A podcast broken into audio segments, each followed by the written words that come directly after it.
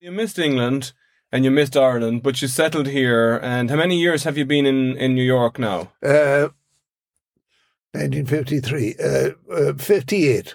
And and you have how many children did you have, uh, Frank? Uh, uh, five altogether, three Five. born in England and two born in here. Okay. And so you had five children. How many grandchildren have you got now? Nine. Nine grandchildren. I, I know your wife passed away a few years ago, so Yeah, four and but you had a, a a good long you had a long marriage and a, a long 60. 60 years. Yeah.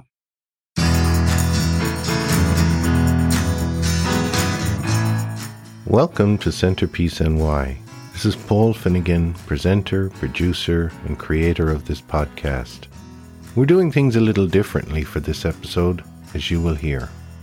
This time, I've gathered some memories, along with the thoughts of some friends, the earliest participants in something called the Computer Club, which is a gathering of seniors and younger volunteers each Saturday morning at the New York Irish Center in Long Island City in Queens. The club began in 2009, 13 years ago, and is still going to this day.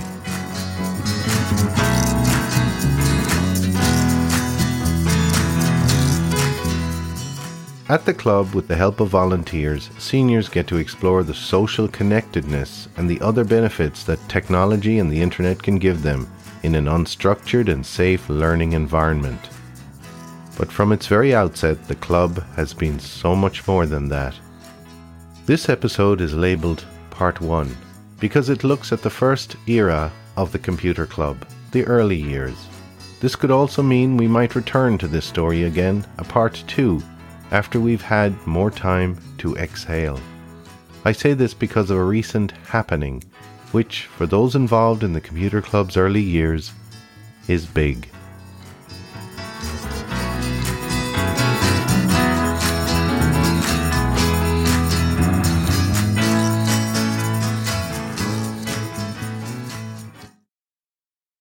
One April Saturday in 2012, a decade ago now, a group of us, Computer Club seniors and volunteers, headed to a recording studio in Manhattan.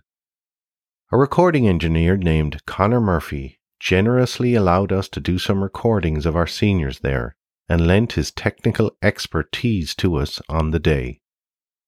At the start of this episode, you heard a snippet of one of the conversations from that day the one between Frank Gordon, a World War II combat veteran, and his interviewer, a fellow by the name of Porrick Feeney. Frank was one of the more colourful characters at the centre, if not the most colourful. In his capacity as a volunteer, you might say the same about Porrick. Incidentally, the name Porrick, as opposed to Padraig, is an alternate Gaelic version of Patrick and one which is most common in and around Galway and Mayo in Ireland. The studio recordings from 2012 were the brainchild of Rachel O'Donnell, who, like myself, is a big fan of something called StoryCorps, and she wanted the New York Irish Centre's computer club to do its own little StoryCorps. So off we went to Manhattan.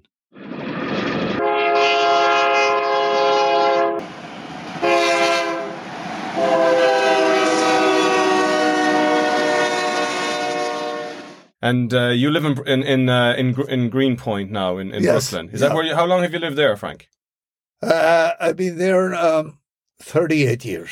And that's you know, that's definitely home now. That's the longest place Oh, you've very, been. very much so. I've And, never uh, been as long in any one place as Yeah. here. And you you discovered the New York Irish Centre in Long Island City as well. Oh, that was after my wife died. Uh, and that uh, has been the greatest boon to me, especially in my uh, stage of grieving. Yes.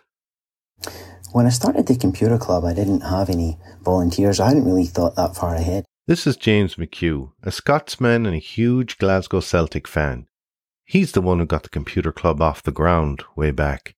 He moved away from Long Island City a few years ago to Manhattan's Upper West Side. It was sort of something I did really on a bit of a whim was to volunteer my services to help some of the seniors, um, you know, learn computers or, or learn to send emails or whatever it may be. I, had seen some of them trying to do this in the uh, in the cafe area in the NYIC, which I was new to. I was new to the neighbourhood, and um, you know, it seemed like there was a need there. I could see some people struggling.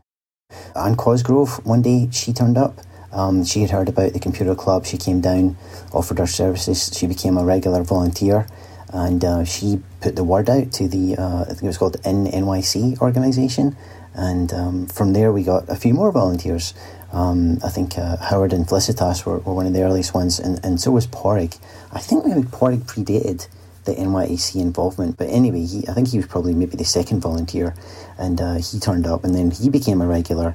And in those early days, we had a we had a cafe area right there next to the uh, where all the computers were. Um, so you know, having cups of tea, usually Barry's tea, uh, and lots of biscuits and whatever the different volunteers had brought with them. Um, that was a big part of things. We had a, we had a sofa there and a couple of armchairs, and so it was really uh, you know quickly became not just a computer club but a social club too as as more people got involved, and uh, as we started to have some regulars, and and some my earliest memories of the computer clubs of the really fun. Uh, times were uh, oftentimes it would be Porrig and uh, Sean Finn would be sitting there on the sofa, and it was a little bit like watching a, a chat show like the Late Late Show or something. I'm not sure which one of the two of them was the host, but um, it kept the rest of us uh, highly entertained. Frank. So Frank Gordon was, uh, was a big character in the computer club. He um, he was probably one of the oldest people there, and um, he would always come with a suit. He was always very well dressed, suit and tie. He would always say hello to each person who was in the room as he arrived, and he'd make sure to say goodbye to everyone individually when he was leaving at the end. And um, he had a lot of tall tales. He he was um, he was learning the violin. He was sort of relearning um, Gaelic, um, and he was also he'd also joined the computer club, and he wanted to um, learn to, to use Word. He wanted to write his, his life story. He was writing his sort of biography, and he he had a autobiography, and he had a I think he had an English teacher as well in some other organisation where she was helping him, you know, learn how to sort of become an author or a writer.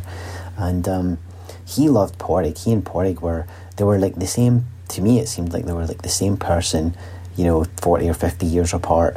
Um, uh, and the, you know, Porrig too was one of those people who you know he always had time for everybody, and he would always um, make people feel really welcome and stuff. And he and Frank were, were very similar in that regard. And um, it got to the point where Frank, when he arrived, pretty much the first thing he would say is, "Is Porrig here?" And if the answer was no, he would be a bit downcast. Uh, he was very fond of him. I said, "Well, I bet you can dance." Well, she suited the action of the word and was on the floor dancing like a pair of drumsticks hitting the floor, and the timing was wonderful. And she danced while the music played, and the whole class stopped. Everyone was listening to it. So I apologized to James for disrupting the class.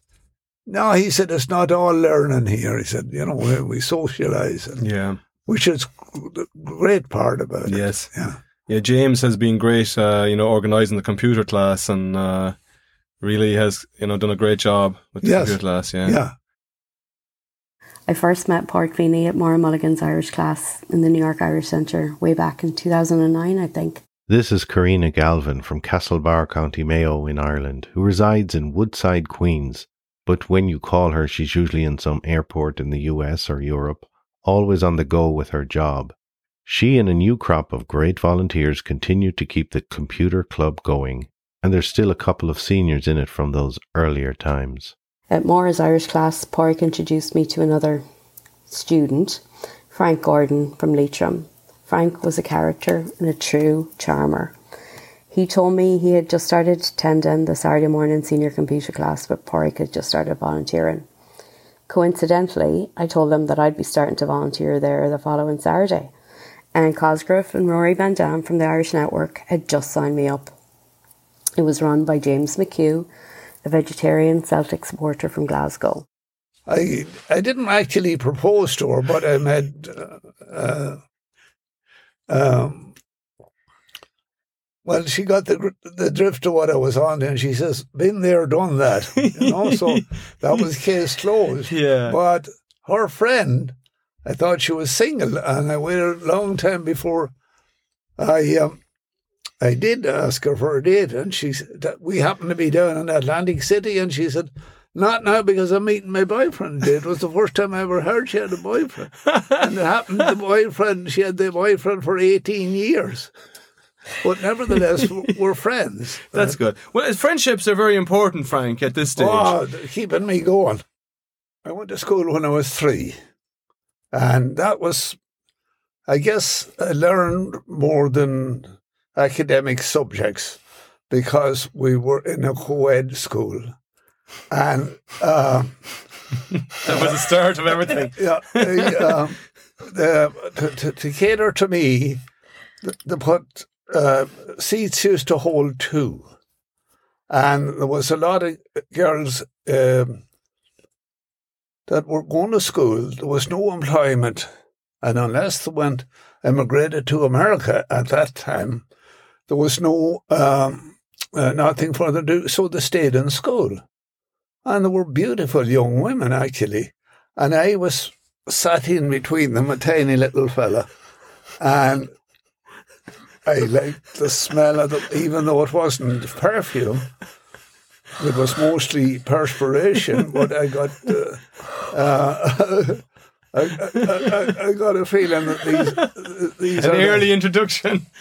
So uh, I, I was a long time before I started to learn anything. Yeah, I see. And to tell you the truth, I neglected my studies all the time I was at school because I was had my mind on other matters. All right, yeah. Like Porrick, I was looking to get involved in something in the community and meet some new people, and I found that in the New York Irish Centre. I guess we both did. We often talked about it, you know, down through the years of how it was such a big part of our life in New York. At the time, I had no idea how much my life would be impacted or how much it would benefit from helping out for three hours on a Saturday morning. Those three hours developed into so much more for me. Well, I guess for all of us.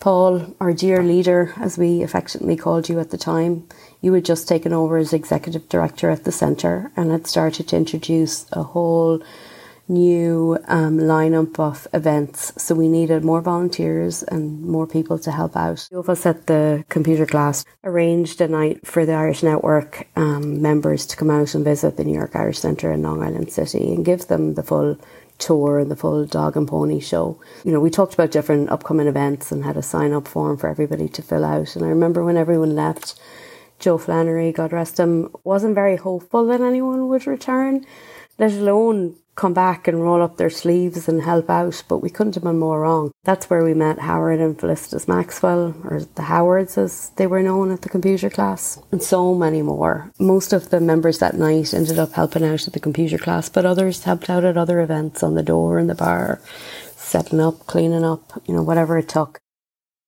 Felicitas and I were looking for a place where we could volunteer together when our friend Anne Cosgrove mentioned the New York Irish Centre in Long Island City, Queens. This is Dubliner Howard Maxwell. He and his wife Felicitas moved to Budapest a few years ago for career reasons. During the volunteer orientation, Paul Finnegan, the head of the New York Irish Centre at the time, mentioned as one of the options the Saturday Senior Computer Club, a meeting place where seniors could come, have a cup of tea, a biscuit, a chat, and get their computer questions answered, which appealed to both of us. Uh, Maureen, Maureen was one of the seniors who, who really stands out in my memory. Um, she would insist on making two or three different types of sandwiches for all the volunteers. I remember early on, she was um, trying to fix up the volunteers, fix the volunteers up with each other, or find men for some of the young women that were volunteering. And um, Porrick was one, I think, maybe the only male um, volunteer who was single at that point in time. So she was usually trying to fix people up with Porrick, which was quite funny. I remember um, Tom was one of the, the regulars in the computer club. He came for a long time uh, he would always come in and check the, the stock price on his various different investments. I think it was some sort of retirement account or something. But in, in his day, the, the, the computer club that day for him, the tone would be set by whether the stock price had gone up or down. So if it went up, he would be in a good mood, and if it went down, he'd be pretty grumpy. Um, and uh, I know Porrick sat with him quite a lot. Um, I guess Porrick being in finance, I probably thought you can help him, sort of thing. There's a fellow who used to come along called Sean Finn. He would sit on the, sofa with Porrick, uh, you know, the sort of late, late show, uh, the two guys sitting on the sofa. And uh, Sean, Sean was a, a unassuming person. He didn't want to take up the volunteers' time. He didn't want to get in the way. He was such a lovely guy. Uh, but he used to get on with Porrig very well. And I remember at one point, uh, Porrig actually got a laptop for, for Sean, like an old laptop from, it was an Irish laptop, I remember, because it had the, the Irish um, money sign on it. And uh, he gave that to Sean. And Sean would always say that, you know, he would never be very good with computers, he would never really learn. But when he got that laptop and he started using it from home, um, he started to become really good. You know, he'd send emails and he'd do all sorts of basic stuff himself, and he would still not give himself any credit for it. But uh, he did accomplish that, and um, that was part thanks thanks to Porrig for, for getting that laptop. James McHugh, Karina Galvin, and Porrig Feeney were some of the volunteers we met. Little did we know that it would be the start of wonderful and meaningful friendships. In the Saturday Computer Club were many characters over the years. Frank and Sean would entertain us every week with their stories of growing up in Ireland and starting their new lives in New York City. Maureen with her famous tuna sandwiches, which she lovingly made for the volunteers, and Tom with his weekly check of his investments online.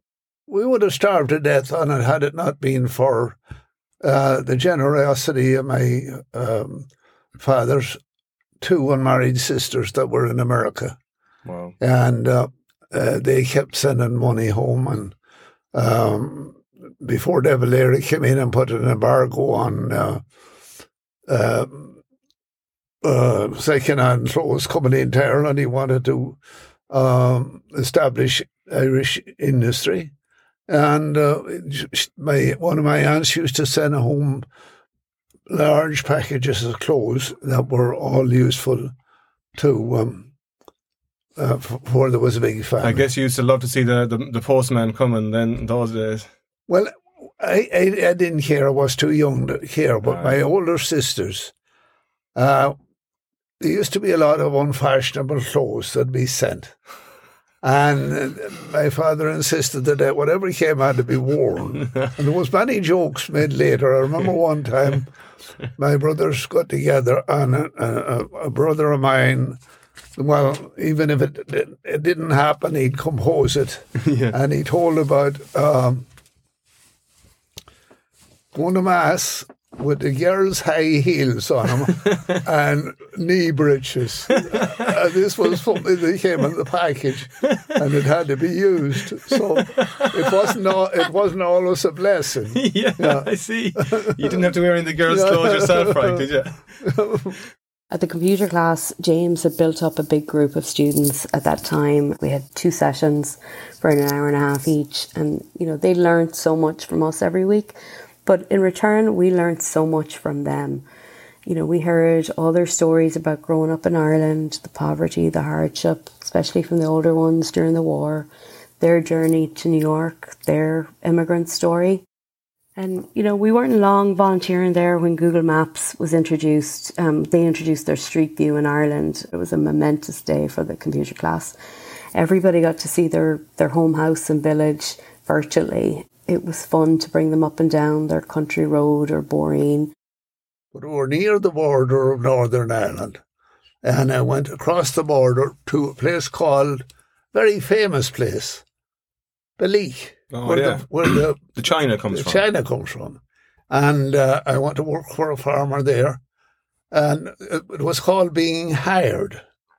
And you hired for a period of time, and I was hired for eight and a half months for seventeen pounds, and my keep, my board and and lodgings. And that was seventeen pounds for the whole eight and a half months. Yes. Wow. And uh, the, I, I, happened to get into a good family. Uh, I was Catholic, but they were Protestant. But there was no differentiation made between uh, either. Tony came up and he said, in his very fast way down, Did you eat Frank? And I said, No, I didn't.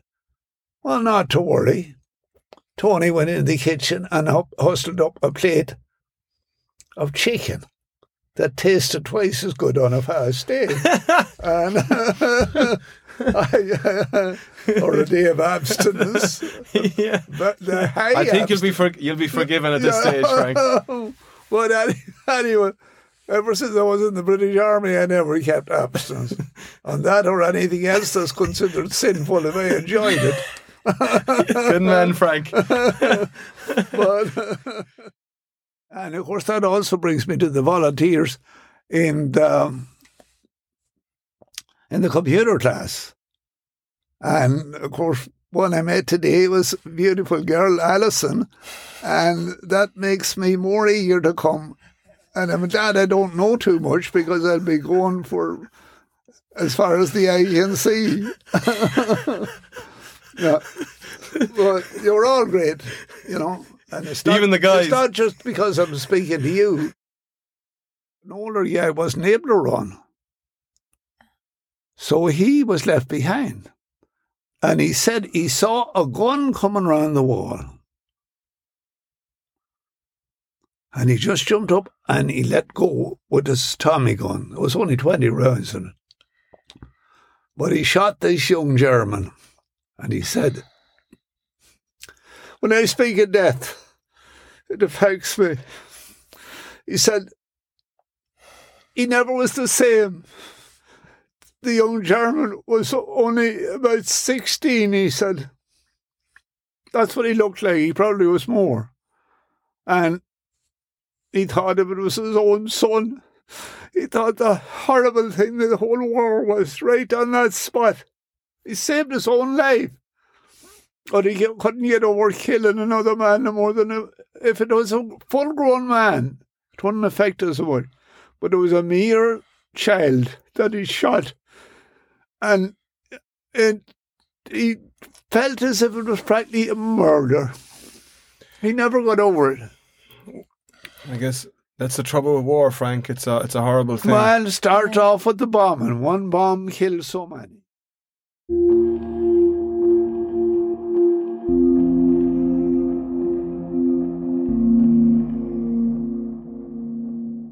Frank lived to the age of 90 leaving the world a few days before Christmas in 2014. He had witnessed the brutality of war, and maybe this experience taught him to joyfully wring every moment out of the cloth of life. Or maybe, like Porrick, he was just made that way.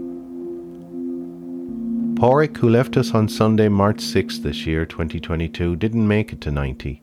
He only got to 56. But he didn't waste a single moment of the precious life he lived.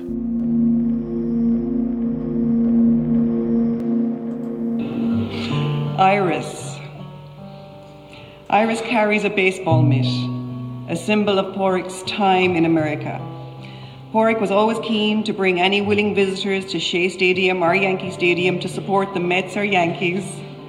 But as a Queen's man, it was always Mets first. Hi, Mark Kinsler here. I got to know Porrick really well through those couple of years that we were there. I pulled together a Father Ted quiz night, which was really, really great fun. We did the episode that was with Gemma Craven, a very, very funny episode uh, where Father Ted had unfortunately got the wrong end of the stick with Gemma Craven's intentions. And uh, we did a lot of fun in terms of pulling that together and delivering it uh, to the seniors. I left in late 2010. Porrick uh, returned to Ireland back in 2014. Uh, I was in London for a couple of years and returned back in 2015, and I got to see him quite frequently. And you know, Porrick was a very sociable person. I mean, all of the volunteers who would come along uh, were really there to interact with people, right, and to, to meet other volunteers and to talk to the seniors and hear their stories. Um, so they came there with that mindset to, to varying degrees. But Porrick was somebody who just seemed to find it really easy to, to connect with every single person in some way, you know, to make some sort of connection with them and be able to talk to them on their level. And he was always very interested in, in, in what people had to say. And so, you know, everyone was always fond of him, the volunteers or the um, the seniors too. And uh, he, I remember when I when I met him, you know, one of the things that came up in conversation was uh, the fact that I support Celtic. My uh, my family supports Celtic, and so I remember the, the next week when he turned up, he had a, a, Celtic top on. He was always wearing sports shirts, but I thought, you know, that was just such a nice touch that he was wearing the Celtic shirt, and he was sort of letting me know um, you know, that we, we got along or that what I had told him had meant something to him. And I saw him do lots of little things like that with, with lots of people. It was definitely a gift that he had and it, it had an effect on me. You know, I, I, tried to emulate some of that, um, more so now actually when I reflect back than, than I did at the time because I was always so, so busy and so, um, overwhelmed trying to, to juggle all the different things that were going on and make sure that everyone was, um, getting the help that they needed and so on, of trying to coordinate things uh, back in those days. Porrick was a firm favourite with them from the very start. He helped Frank Skype with his family at home in Leitrim and he helped Tom from Roscommon check his stocks and see how his money was doing. And Sally had just started and brought her new iPad and he was able to coax all the neighbourhood news out of Betty and discuss politics with John Bowl and he was able to give Sean from Mayo his brother's old laptop, you know. And all this was done while we drank loads of cups of Barry's tea and mountains of Jaffa cakes and chocolate digestives. Pádraig Feeney always had a smile on his face and was ever the gentleman once in a while we would have uh, brunch afterwards. Pádraig was always keen on having brunch afterwards. There was a lot of nice restaurants in the area, and he really enjoyed, um, you know, having good food and having new experiences uh, in that sort of context. There was a few occasions when one of the seniors would come along with us and we'd always have brunch together, and that was always really nice. Pádraig was always um, updating stuff on Facebook, uh, on his using his phone um, when we would have brunch after the computer club. And this, I feel like that, that he was doing that when, when other people were, were not quite there yet. You know, he was sort of ahead of the curve in that respect. We all became best friends actually, and we started going out for lunch after the class. And then Maureen from Dublin started bringing homemade ham and tuna sandwiches to the computer class. So then we looked for something other than lunch to do afterwards. There was always a match to watch, a new bar to check out with some freshly stocked local brews, a gig to go to, or a celebrity to meet and get a selfie with, in Pádraig's case anyway. Yeah, yeah, yeah, yeah. Cormac carries a Galway jersey representing Pádraig's love of Galway sports. Pádraig became a season ticket holder for both codes of Galway GAA when he returned from the US in 2014. He was inspired by his uncle and godfather, Sean Keaveney, who has attended every Galway hurling game since 1975. We knew that AM was, Anne Marie was serious about Pádraig when she was willing to attend lowly winter league games in drafty Pearse Stadium with him. One time he told me he, he was he was tired because he'd been up all night um, writing Christmas cards and I can't remember if it was 90 or 110. It was some crazy amount of Christmas cards. And, uh, you know, I said so. And he seemed sort of a bit shocked, a bit taken aback that anyone would think that was a lot. That to him, that just seemed like a sort of a normal amount. And so, you know, I guess what I'm saying is that uh, he did spend um, a lot of time uh, keeping in touch with people, keeping people updated, sharing what things that was happening in his life, and being mostly being interested in them and, and what was happening with them. And so, you know, he really stood out as somebody who um, had a lot of time for other people and, and knew a lot of people uh, that he had to stay in touch with. But he clearly enjoyed it. You know, he, he clearly thrived on it. Julia brings a signed Christy Moore record as a symbol of Pádraig's love of music. He was an avid listener, loved the sonic journey, and also attended many live gigs. He created the soundtrack for our family and loved nothing more than listening to his favourite artist or discovering a new one. For instance, he was very comfortable evolving from a Tom Waits fan into a Mick Flannery one. Pádraig and I became fast friends, sharing a love for music, everything from Mary Black and Paul Brady to Cork's favourites, Joni Carroll and Mick Flannery, and not forgetting I Draw Slow, or of course our teenage idols, the Saw Doctors. I don't think there was a gig that we missed, you know, um, anywhere in Queens or Manhattan. And then the sessions in the in the centre and in Murphy's and Skillman Avenue. Pádraig didn't only help out at the senior computer class, he was a hands on volunteer and could be seen setting the hall for an event, carefully stacking chairs the Joe Flannery way after an event or shoveling snow. Whatever was needed, he was there and he did his part. Pádraig and I joined the board along with James and Howard, and even after moving home seven years ago, Pádraig stayed on as an executive board member and contributed to the growth and the strategy of the centre, you know, from 3,000 miles away, often representing us at events on that side of the Atlantic. I wanna, but I can't stay. I wanna, but I can't stay. And it's always been the same. Won't play that card again.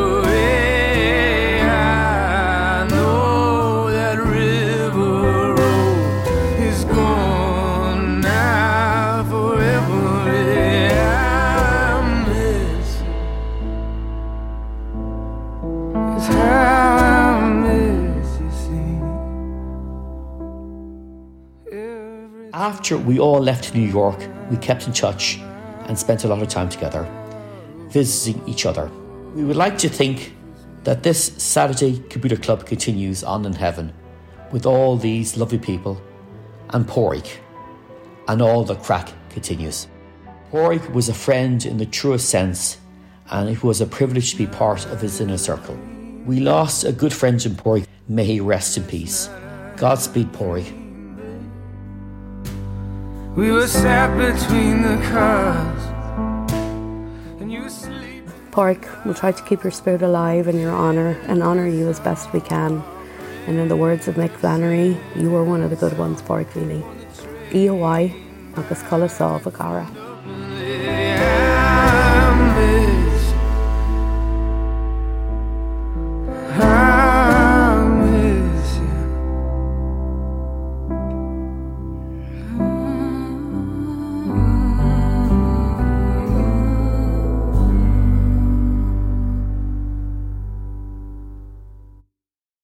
Porrick O'Hara, you were a brother to me. I am so sad you had to go. I am grateful now for just knowing you. I'm thankful for what you gave me, which was an abundance of goodness in so short a time. Thanks, Porrick.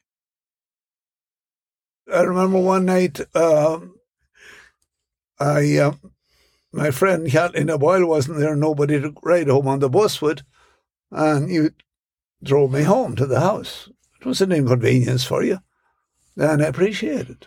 And I wanted to reward you on the spot and have a drink, but you declined. Some other day, Frank, we'll have that drink. Yeah, but I hear that you don't, don't uh, have a great tolerance for whiskey. no tolerance for whiskey. No, no, no, no. no, no, not me either. I'm all right when I'm sitting at home, safe and sound.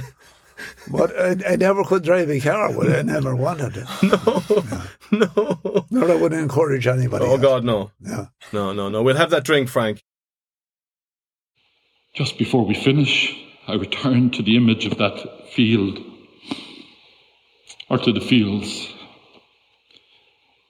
And I want to speak directly, lovingly to Porrick, quoting the poet Rumi. Out beyond ideas of right and wrong, there's a field. I'll meet you there, Porrick. Is that it? That's done. We're done. it, okay. yeah, All yeah. right. That was they, they just, yeah. Yeah. All right, Frank. That was great.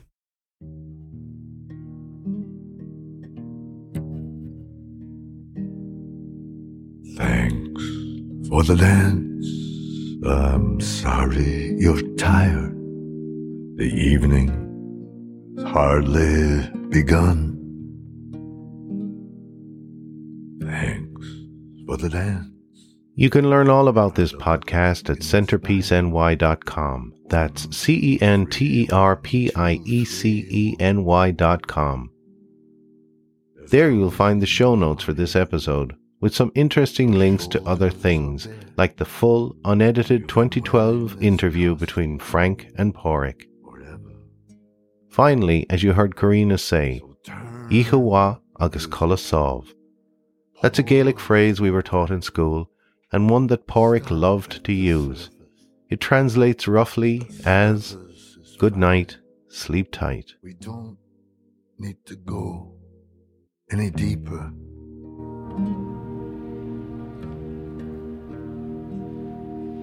Thanks for the dance. I hear we're married. One, two, three, one, two, three, one. Thanks for the dance and the baby you carried. It was almost a daughter or a son. And there's nothing to do but to wonder if you are as hopeless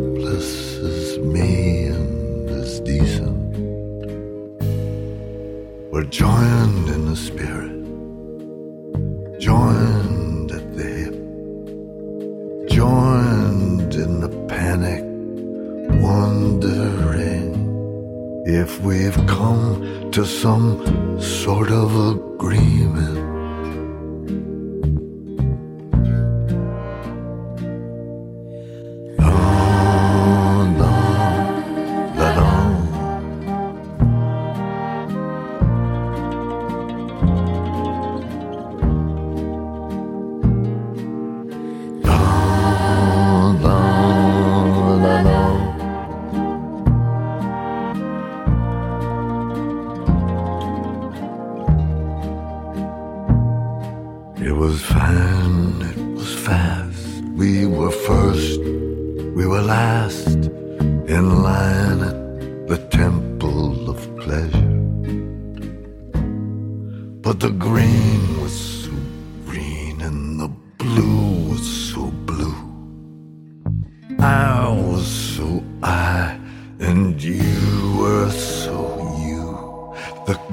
Crisis was late as a feather.